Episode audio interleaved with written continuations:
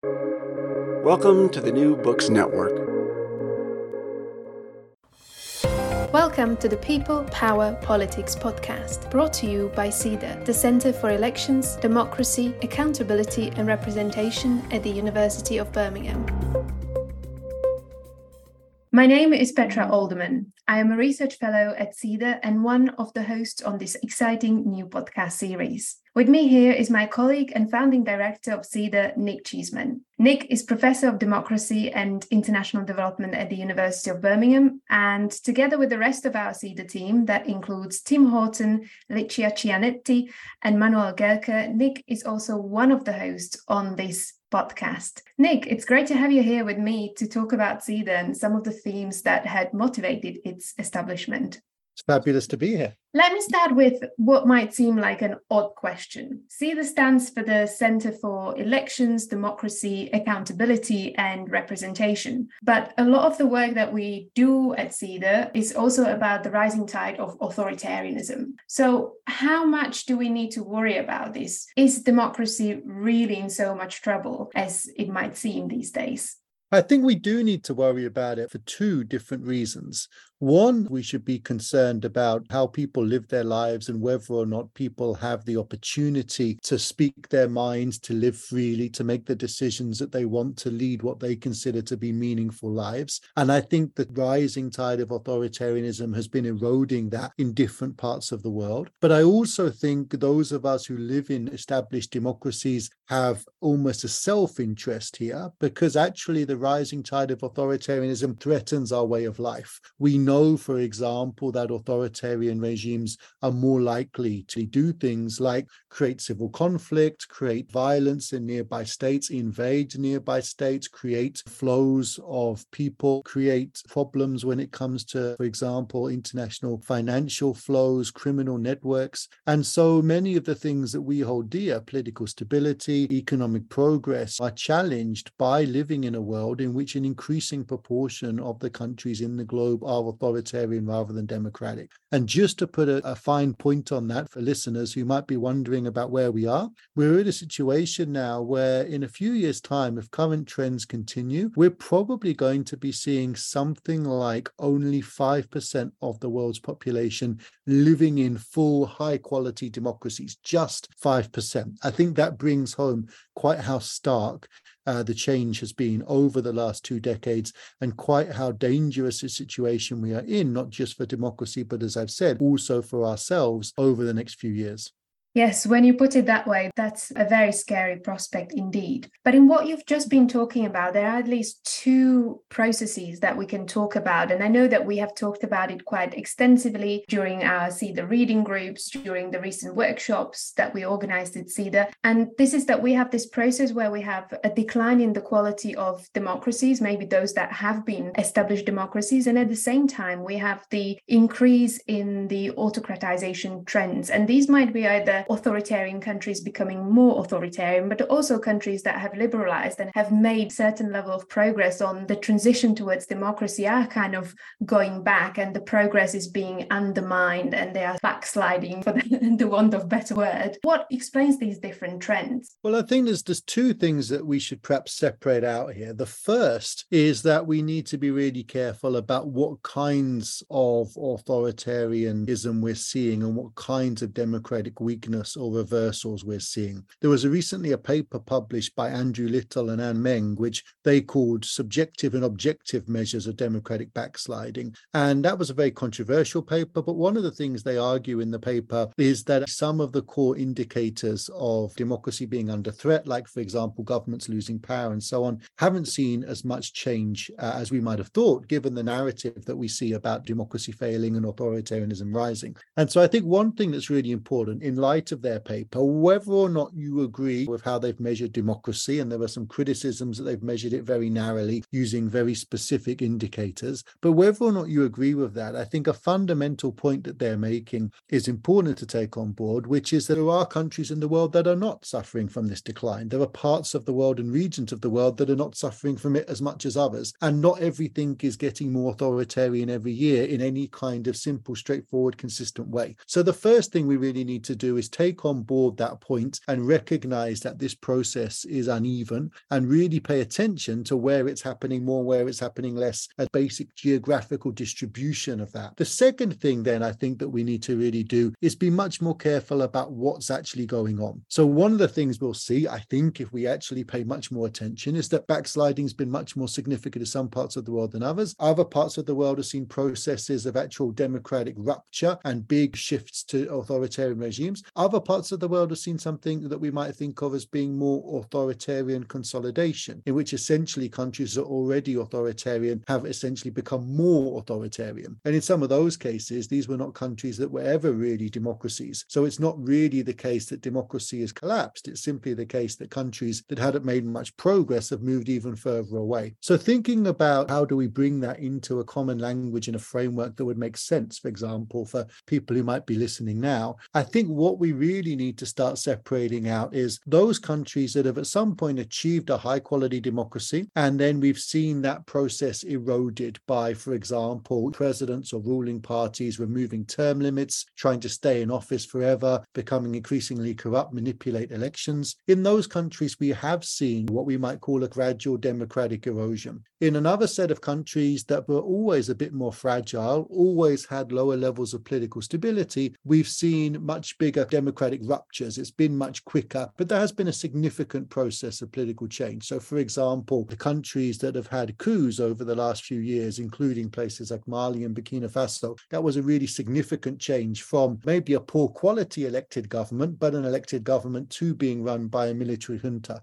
And then, of course, there's another set of countries around the world, those countries that never really became democratic at all. They were always fairly authoritarian. For example, Chad, Cameroon, Uganda, etc., which never really made it to be democratic. They hold elections, but not with the trappings of democracy, with most of the machinery of authoritarian rule still in place. And in those countries, we've seen generally higher levels of government repression, greater extension of government control, becoming even more difficult for opposition parties to mobilize and so on. But they never were democratic in the first place. And that's where I think makes more sense to speak of, of autocratic strengthening. And the importance of this, I think, is that if we don't separate out these processes and understand that they're different, we totally misunderstand what's happening. And so we misunderstand how we can deal with it. And so it's really important to separate out these different processes and not do what we talk about in, in some of our work, which is to commit the temporal fallacy. The temporal fallacy is to think that because all these things are happening at the same time,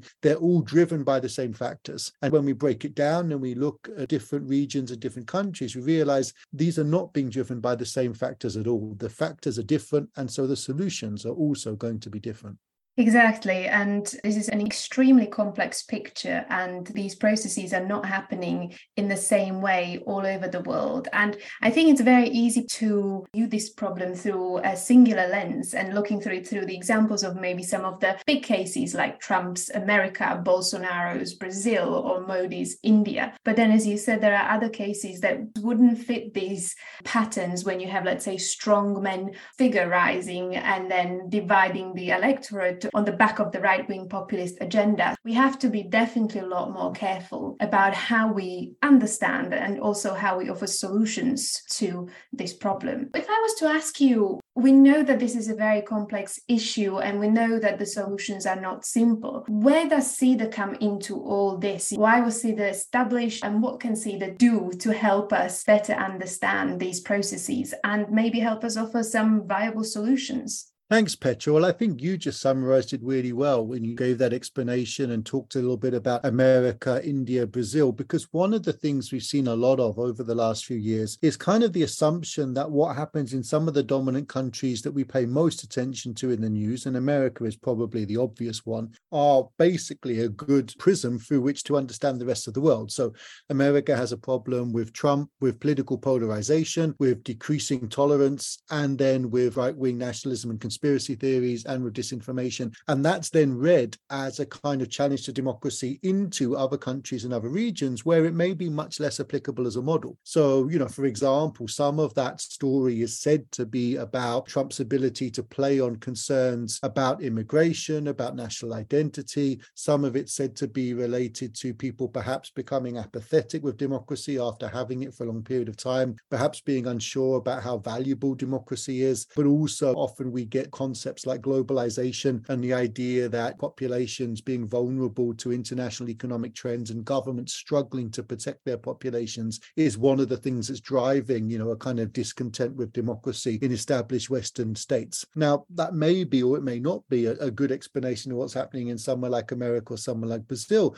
but that's really not what's happening. For example, in somewhere like sub-Saharan Africa, where again we don't have that many established democracies, and therefore what's happening is not being driven by democratic apathy, having achieved democracy for a long period of time. And we also don't have really the rise of right-wing populist leaders. Democracy is much more likely to be threatened in the African context by an established leader who's trying to gain greater control rather than by the emergence of a right-wing rabble rouser from opposition who takes power and then subverts and changes the state. I think what we really see there is the need to not try and take one lens and apply it around the world in a simplistic way and to break away from models that are simply based on what's happening in established democracies or in what we might kind of call, for one of a better term, the West. And that's where CEDAR comes in, in bringing people together who have really great in depth knowledge on different parts of the world and are interested also in having a comparative conversation. People who can speak about Brazil, India, Hungary, Benin, Senegal, Zimbabwe, but all of those countries from an actual recognition of their individual experiences and circumstances.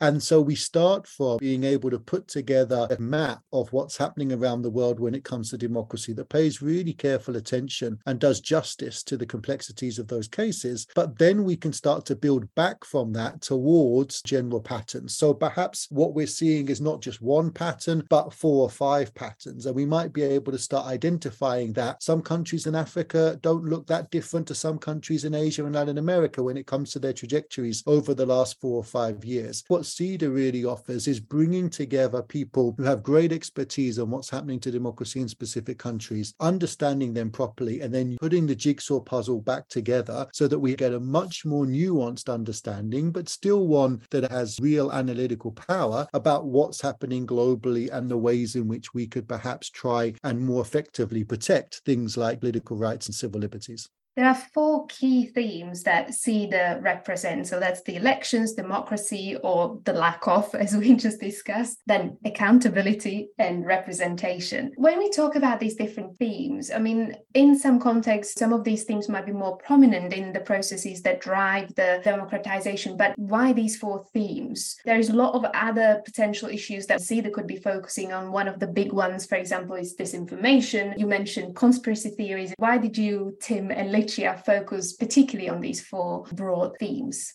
That's a great question. And, and remind me to come back to disinformation in a moment. I think one answer is that some of these themes are not simply related to democracy. And although CEDAR is about, you know, understanding democracy, it's also about understanding how people engage in politics all around the world. And my sense, having studied many different communities in many different countries in many different regions, is that whether or not people express a demand in terms of a desire for democracy, they do want some kind of accountability of the people who rule over them. And they want some kind of representation of their voice and their position position within the decision making process. Now, that might not look like a modern Western democracy, it might not look like liberal democracy, but a desire for some kind of accountability when things go wrong and some kind of ability to be represented and have your voice heard. For me, are two of the things that I really see as almost universal values. I've never met a community that's not wanted to have those two things or an individual who's not wanted to have those two things. So for me, these go beyond the distinction between democracy and authoritarianism, between different societies. They're kind of things things that we as human beings aspire to and often get very frustrated if we don't have them. They're also, I think, things that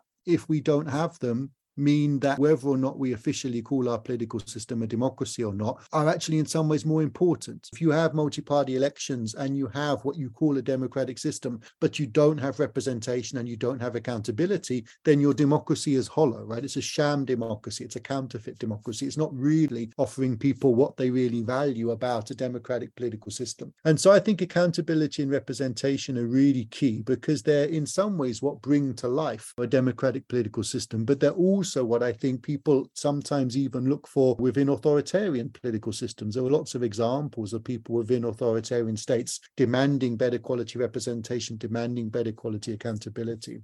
On the accountability strand, it's important to say that this opens up a really exciting and interesting set of research that many people in CEDAR are interested in around corruption, around how we make sure that actually public services are delivered effectively, about how we make sure that people who've committed abuses, from human rights abuses all the way to financial abuses, are held accountable. That's a really important strand of research within the University of Birmingham and CEDAR on the one hand. On the side of representation, I think that's really important because it also brings in a broad range of issues. So we could think here about, for example, the representation of women in parliament, all the way through to what happens to gay communities, to minority communities, to people living with disabilities, what happens to them in political systems where their rights aren't fully respected and they're not able to fully participate in politics. So accountability and representation really bring in, you know, a rich set of issues which are fundamental, I think, to many of the issues that we're talking about today. Now, to come back very quickly to disinformation.